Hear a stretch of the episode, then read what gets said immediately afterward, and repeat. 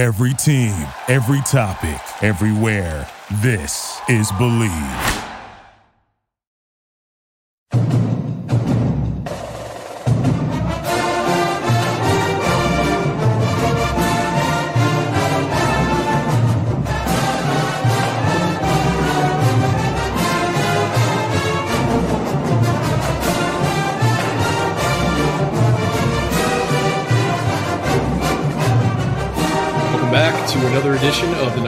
Podcast. I'm your co-host Mike Broadbent. Joining me once again is my co-host Richie Schneiderite.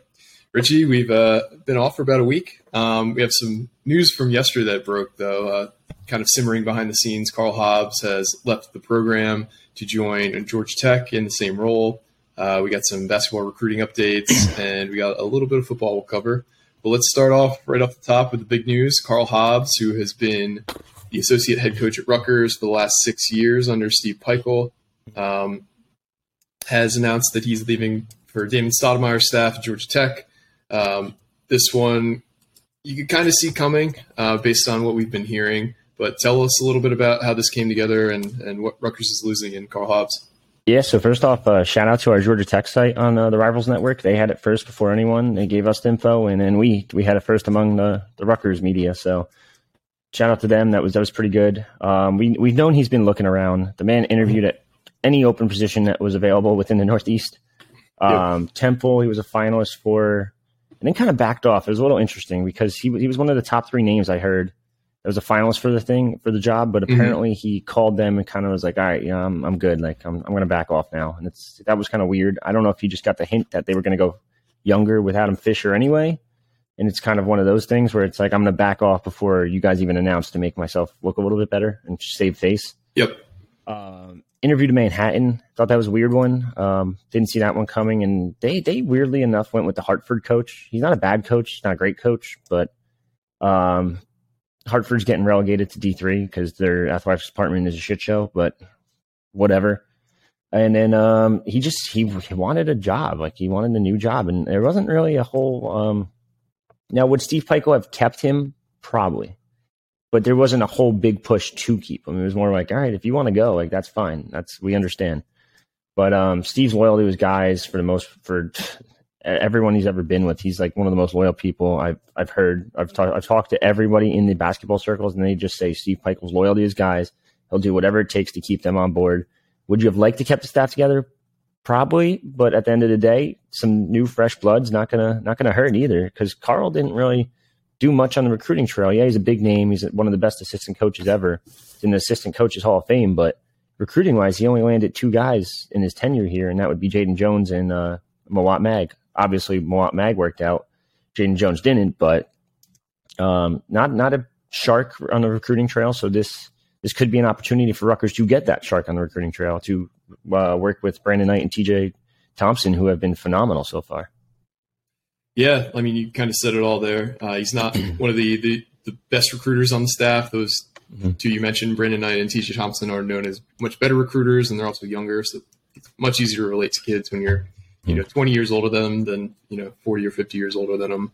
Um, I also think this is a great opportunity for Steve to kind of fix the offense with his assistant recruiting assistant yes. uh, coach hire because Karl Hobbs was responsible for the offensive game planning and the offensive sets. And as we all know, they weren't necessarily that great last few years. Um, so I do think shit. this is a great opportunity for Steve to hit a home run with this uh, next hire. And I really think he needs to hit a home run. You can't, you know, like Jay Young was a great big man's coach, but you know, he's obviously still the head coach right now at Fairfield. Mm-hmm. Um, I know that name has been brought up, but I do think the the most intriguing name and the name that we've been kind of beating the drum for for a couple years is Brett McConnell, who is the associate head coach at Princeton. Princeton obviously mm-hmm. just had their you know magical run this year, getting to the Sweet 16. Uh, Brett McConnell, if you don't know, he's 36 years old, former Rutgers basketball manager, Rutgers uh, University alum. He's a guy that, you know, had been in consideration for an assistant role at Rutgers in the past, but I think his star is shining very bright right now. Um, we know from sources that he got uh, a lot of interviews this past offseason. He actually turned down two Division One offers to be a head coach because they weren't the right fit. And people can say, like, why would he turn that down? there's certain programs that are just like doormats. Like you, for a program, let's say you're in the in the you know the the I don't know.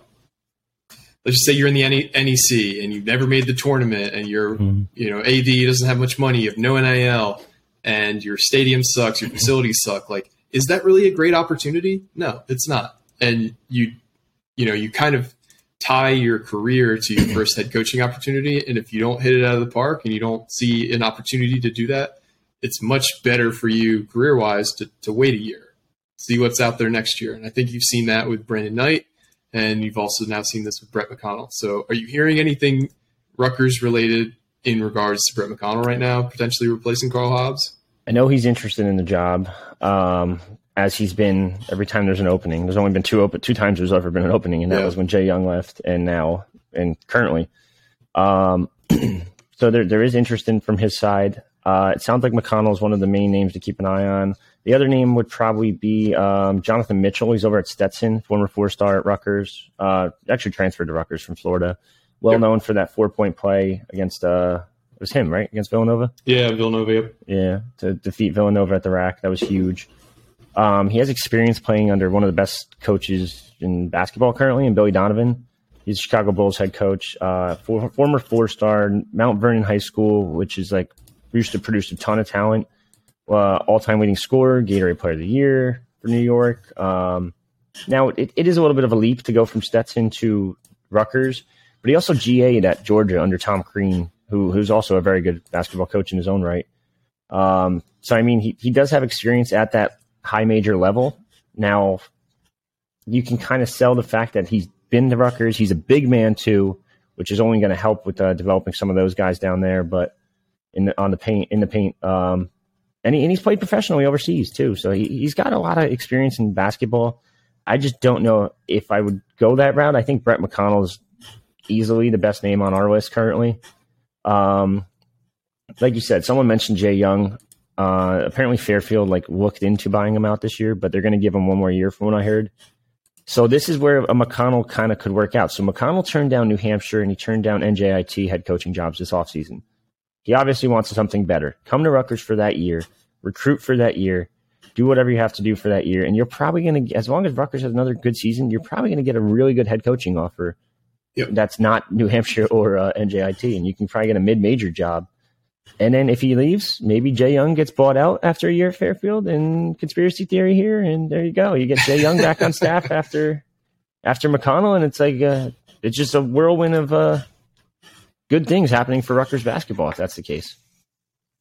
Yeah, speaking of a whirlwind of good things for Rutgers basketball, uh, we had one of the three uh, seniors who you know were in question about coming back between Paul Cliff and Andre Hyatt uh, came out yesterday. You guys reported that Andre Hyatt will return next year. So yes. crucial depth for the team in the 23-24 season. Um, and I think if he could return to that role of being like the sixth or seventh man, that's like a perfect thing for him because he is the perfect teammate.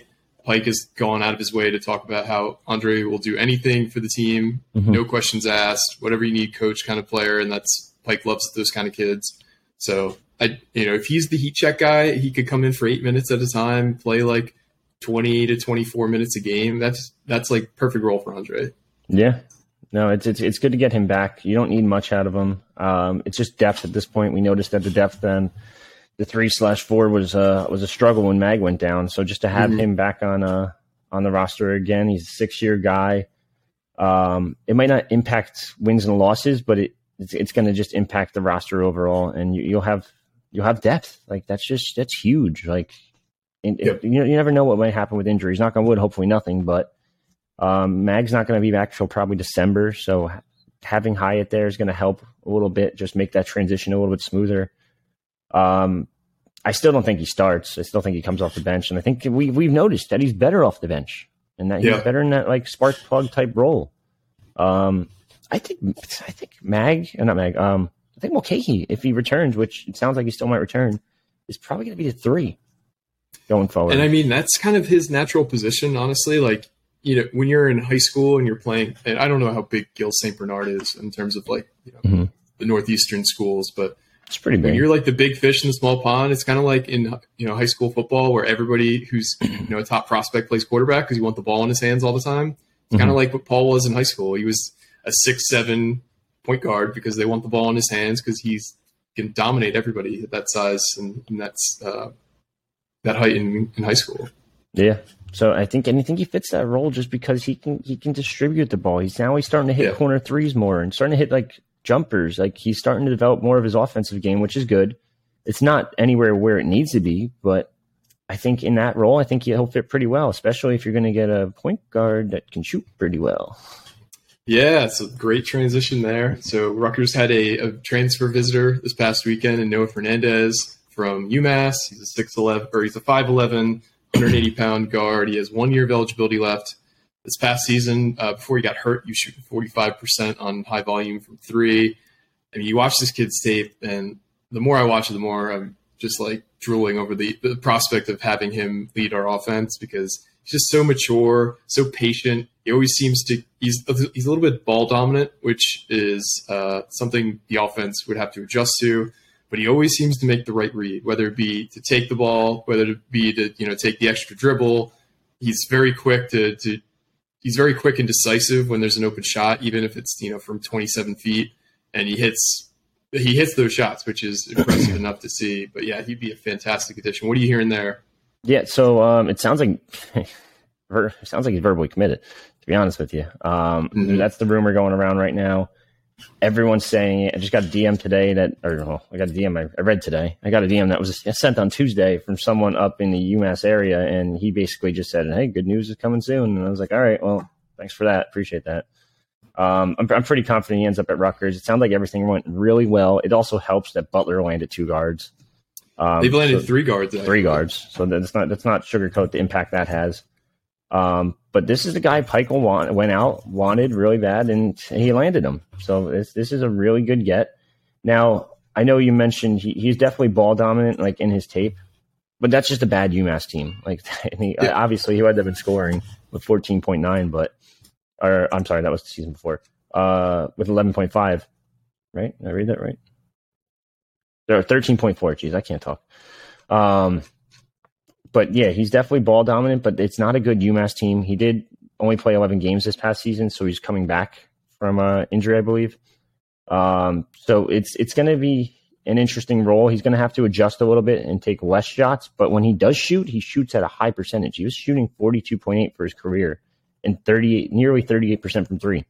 Add that with Cam Spencer, potentially Gavin Griffith starting at the four early on because Mag's going to be out it, it, holy shit, you went from a shitty offensive team to a good offensive team.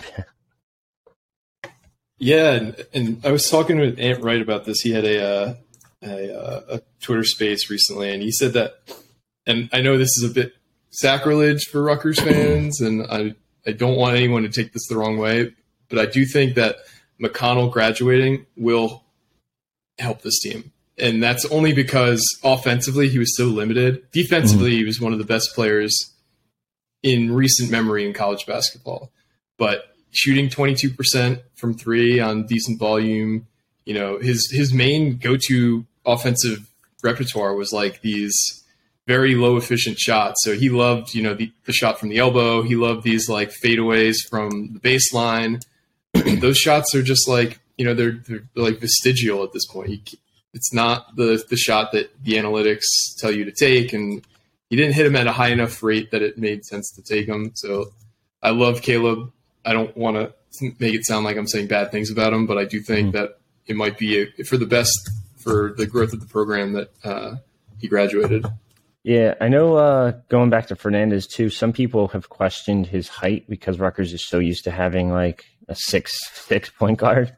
Mm-hmm. Um, even before that, like Gio was pretty tall at point guard too. Uh, but everyone's like, yeah, he's 5'11. How's he going to do? And I'm like, dude, stop. Like, that's like majority of college basketball. Like, this is the Big Ten is the only conference that, for the most part, doesn't have tiny guards. But the more I think about it, like, Michigan's been able to do it with, um, I forget who their tiny guard was. They had a tiny guard recently. Um, Minnesota had the kid that transferred to Texas in a car. Yeah, Carr. Yep. Like, there's so many tiny guards that have worked in the Big Ten, and they've worked at a pretty high rate. Like, this is not like it's something unheard of. And, yep you you see it more and more nowadays. Why do you think the Big Ten gets destroyed in the tournament every year? because Yeah. these smaller guards dominate these tall, slower guards. This is what Yep. Rutgers needs. Rutgers needs this guy. Now you have him packaged with Derek Simpson coming in behind him, and you have a good. It's it's a small guard lineup, but that's okay. It's a good guard lineup. Yep. Yeah, no, I I think it'd be a really, really good offensive team, especially from three. Three guys you could realistically hit for higher than forty percent from beyond the arc. Mhm. Um, that's a dangerous team, especially in March. Yeah. Um, so, sure. are you hearing anything else regarding transfers, or is Fernandes kind of the only one that uh, seems Rutgers is going after right now? Um, that's probably the only name at the moment. Um, they definitely want to add one more piece at least, if not two. I know they want a wing, um, a three slash four type of guy because you, you don't want to thrust Gavin Griffiths into the uh, the starting lineup. But it's not the worst thing in the world either because the guy can shoot the shit out of the ball and he'll be fine. I think. Yeah. I think defensively is where it, it's a little bit of a liability for a freshman to do that at the four. But um, Yep. he probably loses that starting role as soon as Mag comes back too. But him coming off the bench is fine too. Like it's not a big deal. Yep. Um, Yeah, he'll play a he'll be a key member of the rotation at, at the worst. Like he's going to be playing twenty to twenty five minutes, same as Mhm. you guys see someone. You're good. Sorry about that. He'll be playing a huge role. It might not be in the starting lineup, but I think starting lineups are a bit overrated. Um, Mhm. You know, just because you're the first one on the court doesn't necessarily mean uh, you're the most important player on the team. Um, but yeah, and, and something that I thought was key for Gavin to say, and I was reading a couple interviews with him when he committed. He was talking about how, you know, he's got a really good offensive game, but he knows his biggest area of improvement is defense, and he knows that Pikiell's one of the best defensive coaches in the country, and he can't wait to to get in there to, to be a better defender. And I Mhm. mean, defense is so much about you know will and want to. Like you have to want to be. It's just effort. You have to want to give the effort to be a good defender, and that's you know eighty percent of being a good defender is wanting to be one. So Yeah, good to hear Yeah. from him. makes sense. Um, I know we're going to transition to a different sport in a sec, but I forgot to mention one other name for well, not name anymore. Um, I know Steve Pikiell was very interested in Derek Kellogg and to replace um, Karl Hobbs. Derek Kellogg was the UMass assistant coach. He uh, he played at UMass from ninety one to ninety five. I think that's when did Pike play? No, Pike was right before that, right? Yeah, he was Um, in I think like the late '80s playing. Yeah. So I mean, they they they never crossed paths in terms of coaching with one another, but Kellogg uh, coached un, or played under Calipari, coached under Calipari at Memphis, and then got a head coaching job at UMass. He's back at UMass again as assistant coach. Uh, he just got hired by Creighton, I think, the other day. Uh, So yeah, I know, I know. Pikiell was looking into him because it's not like this. Yes, the Karl Hobbs news just got announced yesterday, but a lot of people knew it was happening for longer than that. Yeah. Um, so I think we posted on Tuesday, I believe it was. Um, Monday, I forget, whatever it was. Um, so even then, like the staff knew more more than likely way before that. So it seems like he was option kind of number one for Pike, but uh, I don't even know if I go that far. I know he was just one of the main options that Pike really was intrigued by and kind of wanted him to get on staff. But Creighton ended up getting him, so now we're looking at Brett McConnell and John Mitchell as the next two names. Um, other names, I know we didn't mention really other, other names. We have ten plus guys on our hot board. Uh, I, I would I would keep a close eye on Ricard at Stony Brook. He's been with Pike forever. He was technically at Rutgers for for two months before um, going back to Stony Brook, where he uh, his, I forget what it was. It had something to do with his wife and being closer to her. And I know it's Stony Brook's not far, but he he just wanted to go back there. He's actually been the associate head coach of both the men's and women's programs in the past, which I found super intriguing um, just because it's it's it is a totally different game. But he was considered Pike's offensive coordinator at Stony Brook, so I, I maybe he's not the best recruiter in the world. I don't really know um, how he recruited at Stony Brook, but he was uh, named one of the top low major coaches, assistant coaches in. Uh, I think he was a t- and he was also a top five America East assistant coach during his time at Stony Brook as well. So he's he's not in a high major level, but he, Pike knows him, and like I said before, Pike trusts his guys. Pike's all about loyalty and his offenses were pretty damn good at, at uh, Stony Brook. So that I would keep an eye, a close eye on him. And plus, if he was the offensive coordinator, he's been to Rutgers. Maybe now this time around, it's like, hey, hear me out. Yeah, totally. And it seems like Pike tip, tends to kind of stay within his family tree when he's looking to hire. So Mhm. Will be interesting to see uh, what other names kind of emerge as candidates because obviously, you know, the Hobbs news just broke yesterday. And so this will be an evolving situation, um, especially if McConnell does not end up being the choice. Um, Yeah, of course. before So- we move on to another sport, I think there's something uh, very juicy we need to talk about. Ooh, Obviously, what do we got? class of 2024, we have one of the best commitments in the country from Ace Bailey, Georgia kid, plays on an AAU team in Georgia called AOT. I don't, I forget what that stands for. Athletes Um, of tomorrow. Athletes of Tomorrow, uh, run by uh, Omar Cooper or Sharif Omar Cooper. Omar um, Cooper. Uh, so the USA Men's National Junior National mini camp was in Houston over the uh, Final Four weekend. I don't know if Dylan stuck around in the Southeast or flew back out into Georgia to join Athletes of Tomorrow for some AAU games. That happened last week, which was obviously great content for you guys or for us because you know that was any clip of of uh, of Dylan and Ace playing together was guaranteed to just get crazy Yeah. engagement. Uh, what are you hearing about how that came together? And obviously, that's got to bode really well for Rutgers that these two are getting that close. Yeah, I, I I see the Duke site. I see what they're posting. Shut up, dude. Like the fact that like they're like it's it's they're like they're acting like it's nothing. Like they're like this. Dy- Dylan Harper's from New Jersey, went to Houston to play for Team USA. This man doesn't just go to Georgia for shits and giggles. He goes to Georgia to play with Ace Bailey, who he just played with at Team USA. It's not like he didn't just have the experience playing with him. Like he just had it. And said, basically, he said to himself, ah, this kid's good. I'm going to go fucking play with him again. Watch this. And I'm going to go play with his other teammate that's going to Rutgers too. So it's, it's like, everyone wants to talk about it's just Ace Bailey. He went to play with Jamichael Davis and Ace Bailey. So now he has experience with both of them. And you saw what they were doing. They were just chucking the ball up court. Like it wasn't even like a game for them. Yeah. If It's- you watch those clips, it's just they both can create a shot for themselves so seamlessly. So it's almost like they're toying with the defense. Like they won their one game by 30 points against another top AU team. Dylan and Ace, you know, the the, the alley oops, the, the the full court passes. Dylan looking like a like a friggin' five star quarterback with some of the, the passes that he was making. Uh, Ace, man, I I know you wanted to talk about Dylan, but his offensive game is just so advanced for a high schooler. It is incredible the amount of moves that he has, the ability he has to create a shot from anywhere on the court at his size is so impressive to watch. Yeah, they're gonna.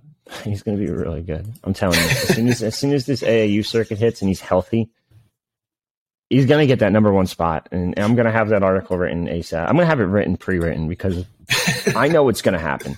I know Mhm. damn well he's going to AA or AAU season. People are gonna be like, "Holy shit, man, this kid's fucking good!" Like, and I hate hate saying it, but he just reminds me of Durant. He's so skinny. He plays that four role, can play defense, can shoot from anywhere, can score from anywhere. He's athletic as fuck. He's just, it's like a Durant mold almost. Maybe Durant was a little taller, but He's a little bigger. Durant's, uh, I believe, right around seven feet now. Um, yeah, but now the- he's tall. That's shit. but the defensive ver- the, like the versatility that we'll be able to have on the court with Ace because Ace could play a five and it's not a small ball five lineup. Like he could defend centers. Maybe he wouldn't be able to defend like a Kofi Cockburn, but he can defend you know the majority of centers. He can he can honestly guard one through five. If you watch him, he is a very very good defender as well. Um, but just like the, the the flexibility we'll have with our lineups with Ace on the court is going to be awesome. Um, but Dylan, man, the more they hang out, the more you feel like Dylan is leaning more and more towards Rutgers. Am I am I off base here? No, you're spot on. Um, I I really I want to do it so bad. I said this to you off the pod, and I'll, I'll say it on here too. I want to submit it. I want to put the future cast in, and I I might just do it. I might actually do it because that's how confident I am. As long as Brandon Knight's on staff too, Yep. I, I don't see him losing that battle, and that's this, he's earning his paycheck recently, um, especially on the recruiting trail. If he lands Ace Bailey, got a great connection to that family. He's got a great connection to the Harper family. Um, I, I think this is all Rutgers all the way. Uh, I think they have a really good shot, um, and you're going to have a tandem, a duo that's going to be incredible. And then you, you, no one wants to talk about it. Gavin Griffiths, Ace Bailey, Dylan Harper. No one talks about Delquan Warren, and it's it's messed Yeah, up. Like he's he's, he's so really good. damn good too. He's number, I think we have him up to seventy two in our rankings, and he's Mhm. only getting better. Like every time we watch him, he gets better. Um, he's, and he's just a facilitator. He's a true traditional point guard. Have that facilitator with guys that Dylan can score at will. Yep. Ace can score at will. Griffiths is just going to spot up in the corner. He's not going to have to do anything. Yeah. it's it's going to be an insane lineup. And then they're they're in it for Lathan Somerville, who we mentioned. It's coming down to Yep. Missouri or Rutgers at this point. Wants to decide within the next month. Um, I think that Missouri visit's coming up soon, so that's going to be a tough one to hold off. But Rutgers can hold them off and kind of sell Somerville on the fact that he could be playing with three five stars in the same exact lineup as him, um, and several other four stars. Like I used to, uh, you you might be able to land them, but I, I used to make have these tweets ready for when, like when Rutgers had Mathis and they had Mulcahy and Amori and all them, and I was like, wow, Rutgers is spot, sporting an all four star lineup. Now I'm like, holy shit, man! Like they might have a fucking all five star lineup. Like, I know it's it's it's crazy how quickly uh, Pike has elevated this program. Um, yeah, it's crazy. So exciting. Um, so hyped. Can't wait to uh, just see how things go next because I think next year will be a really good team. Like I think we'll be better next year than they were this year, which is hard to believe because you know Yeah. at one point we were a four seed. I, I think we'll be a top five Big Ten team next year when all is said and done. Especially if if the Fernandes thing works out because we just need you know like like I I love Derek, but I think he needs a year to kind of learn how to be the the main guy. Uh, last year he was there out of necessity. Like sometimes guys have to play because there's nobody else to fill in that role. Like Yeah. for football, you know, Gus Zilinskas, look at what he did. His true freshman year, he started at center, and then he didn't really play at all last year. That's because, and Giannis said this, he played before he was ready. Now he's ready. Derek got thrust into a role he probably wasn't fully ready for, but showed flashes of brilliance. I think with a little bit more seasoning, he could be a very, very good player. Now, Yeah. Is there anything basketball related you wanted to, to touch on that we didn't touch on before we move on to football? Yeah, just real quick scheduling. Um, someone just asked me what the rumors are with scheduling currently. Um, obviously, you'll see like Jon Rothstein and all those guys are tweeting out all kinds of confirmations of games, home and homes, uh, neutral sites, etc. Don't expect Rutgers in one of those tournaments. They're not going to do it. They're just they're not about it. It's fine. I'm not happy about that. Whatever. Uh, the Bahama thing, Bahamas thing, I'm going to shoot down. Uh, we talked to Richard Kent about it the other day. He, he mentioned that it's probably not happening, despite some rumors from um, media members near Rutgers. So that one's not happening. There will be an MTE technically at the rack. They do this every year. It's some like random no name MTE. Um, I shouldn't say random no name. I, I actually don't know who the guy is that it's named after, but um, it's going to be like it's going to be low level schools. It always is. It's like like they're we know they're playing Long Island, so it wouldn't shock me if Long Island, say Central Connecticut, in I don't know Fairfield or Sacred Heart. We do know Fairfield is supposedly on the schedule. I don't know if that's going to be another uh, fundraiser game like it was last year or not, or it will be actually a scheduled game. We'll kind of wait and see what happens there.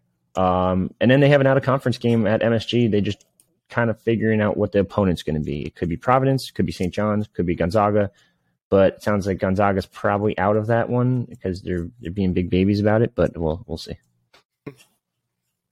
Yeah, sorry, I'm Interesting. just, I'm just going to call them out. No, no, It's on them. It's interesting hearing like the the behind the scenes machinations of how schedules formed. Um, yeah, It's not like Rutgers hasn't tried to add some marquee teams; it just hasn't worked out. Like the Baylor and Gonzaga, like we had some big time matchups lined up. It just didn't work out. Uh, they had Gonzaga on the 11th hour. schedule last year, and they Mhm. backed out again. Like I don't know what to tell you. Like I get it. You don't want to come to the East Coast. You don't want to play at the rack. Rutgers is giving you an opportunity to play at MSG right now. That's that's your your uh, opportunity, and they're gonna have. A, I don't think they're gonna have a good team next year either. So No, we'll see. Um, yeah, because they lose so much. Uh, Drew Timme obviously meant so much to that team, and he's not a Chet Holmgren level recruit walking in the door, so they might see a, a little bit of a, a downturn. But they're still a great program, so they should Yeah, should still win the West Coast Conference or at least come in second. Like St. they're gonna get is- Taryn Armstrong too. So Yeah, yep. it's a pretty damn good transfer. Absolutely. Uh, let's talk a little football. So football is now in week three of spring practice. Um, they have pushed their first scrimmage back from this past Saturday to this Saturday, which is a Mm-hmm. bummer because uh, I went to the past uh, weekend's practice expecting a scrimmage and it ended up not being scrimmage. But that's Yes.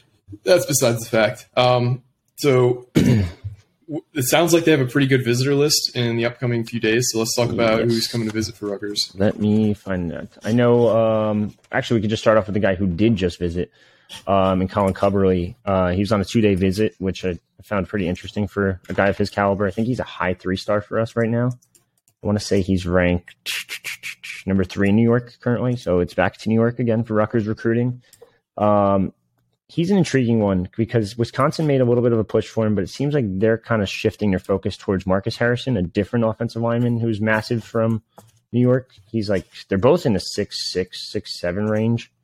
Um, Cubberley, if you see his pictures, you just look at him and he's just, I think he's a legit 6'6", 310 pounds at least.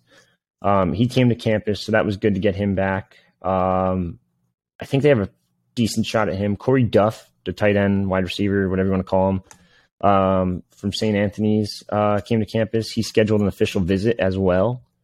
Uh, this was all on Tuesday. Yeah, Tuesday. Um, he uh, scheduled an official visit to Rutgers, scheduled one to North Carolina, and he's scheduling one for Syracuse. Now, I don't see Syracuse as a main factor there. I think it's going to come down to UNC or Rutgers. Uh, they do have a new OC in North Carolina, so that's playing a little bit of a factor there because it's kind of to be determined how he would be used there. Now, I think Duff sees himself as a wide receiver at the next level, but I, I think his build just screams tight end to me. Um, and that's not a bad thing. It's not like you're just going to be like a blocker all of a sudden. Like Kirk Ciarrocca uses his tight ends as receivers quite a bit, um, or has in the past.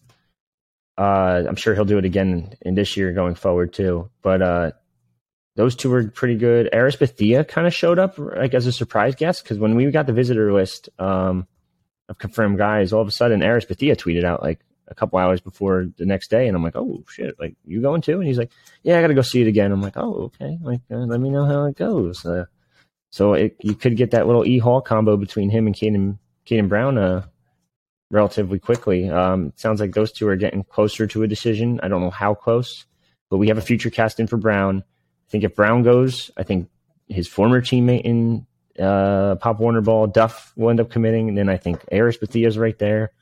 It's an all New York class again. Um, and that's not a bad thing.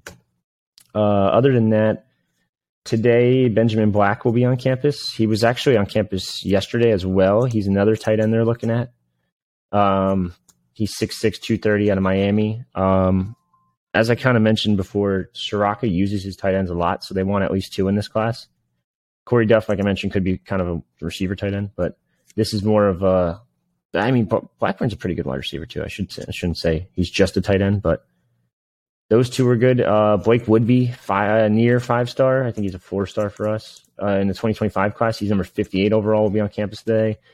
Everyone's favorite com- uh, recruit, Nick Parisi, will be on campus today. Um, he'll be joined by Alex Menji, who's another tight end. A lot of tight ends on campus. Um, and Teddy Foster, I didn't even mention, will be on campus Saturday for the scrimmage. Cardinal Mooney High School, former high school uh, or head coach. Jeez, I got to say this correctly. Safeties coach Drew Lascari, who will be talking with us today, also was the head coach of Cardinal Mooney a couple years ago. So there's a good connection there. Teddy Foster loves Rutgers. His recruitment has a couple big offers. Um, I he was being pushed a little bit by Florida State, but it seems like they're kind of backing off. I think Rutgers could land him on Saturday. I think they have a really good chance. I've had a I close idea for submitting a future cast for him. I'm a little indifferent, um, but he's a very very good cornerback recruit. Uh, he's that tall, lengthy corner that uh, Greg Schiano loves. At 6'2", 170. I think Rutgers could land him, and I think Rutgers could land at least four of the guys I just mentioned. So I think uh, recruiting's going to start seeing an uptick, especially with the spring game coming up. I think they'll land probably one before the spring game. I don't want to say for certain. If it's not before the spring game, it might be the day of the spring game. So let's kind of wait and see. Very, very interesting.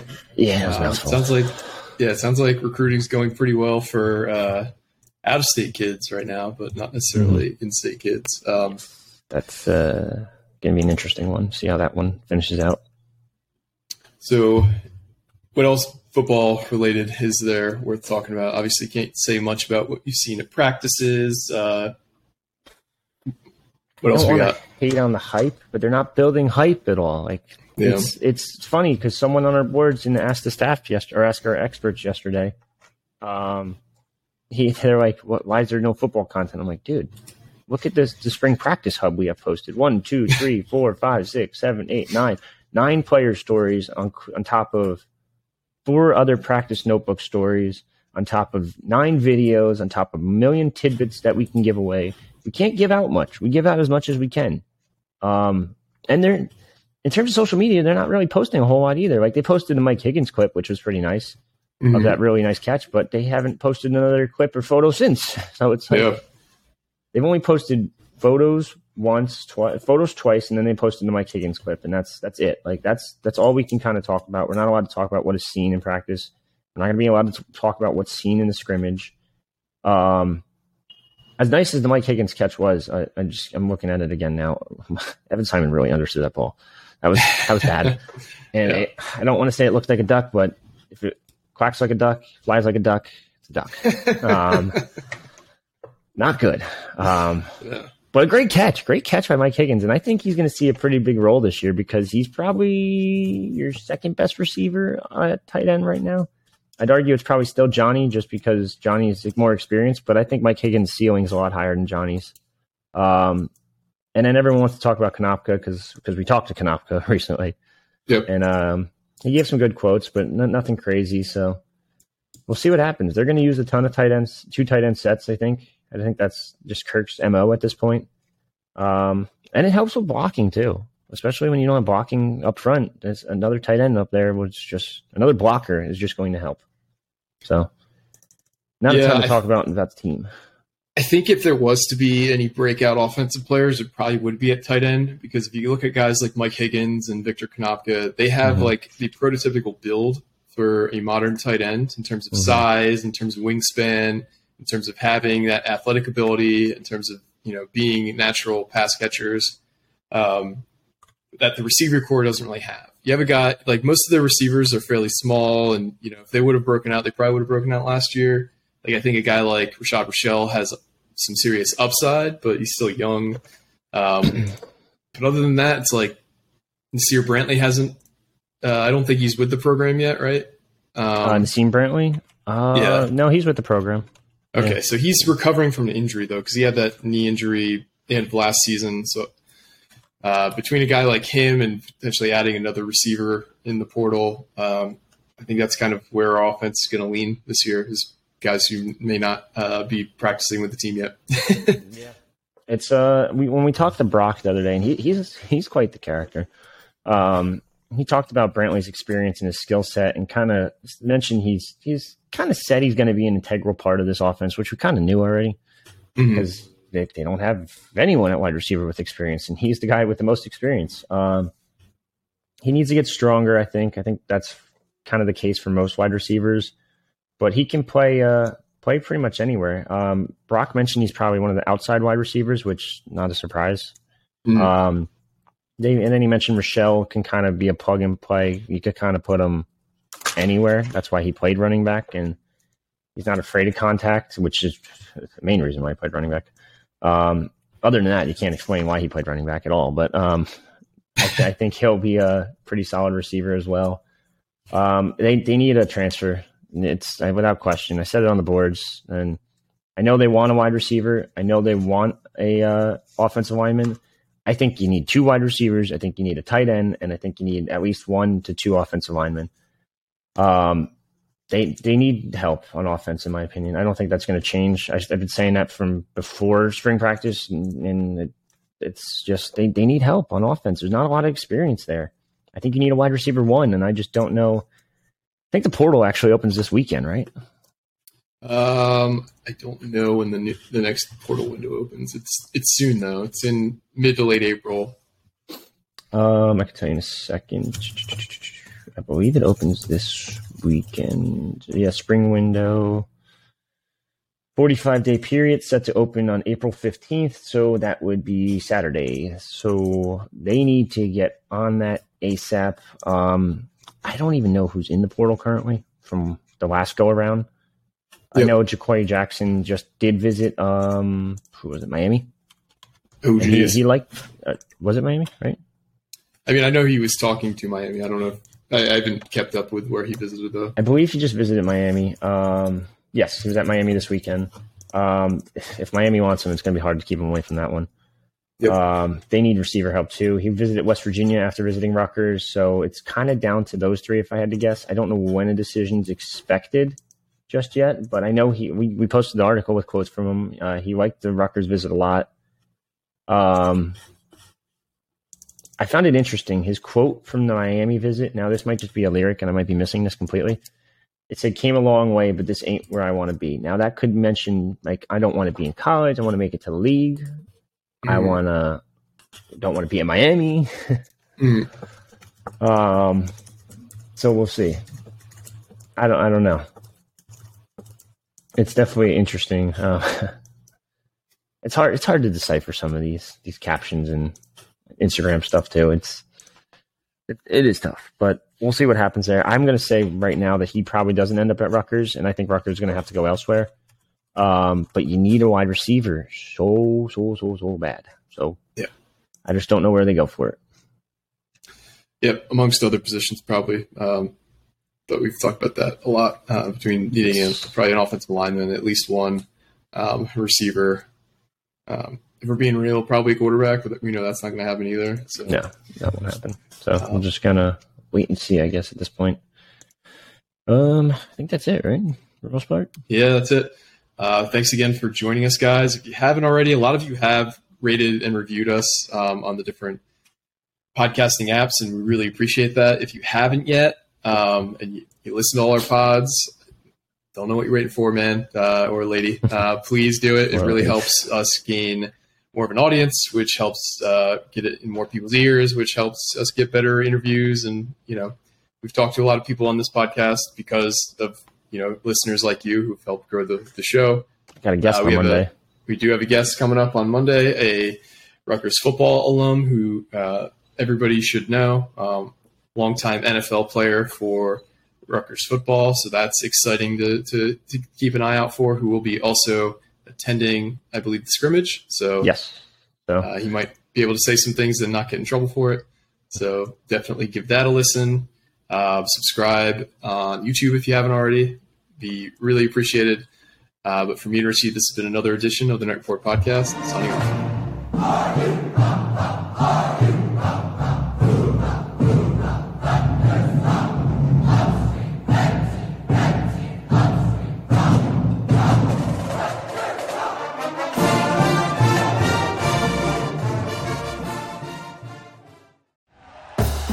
Thank you for listening to Bleav. You can show support to your host by subscribing to the show and giving us a five star rating on your preferred platform.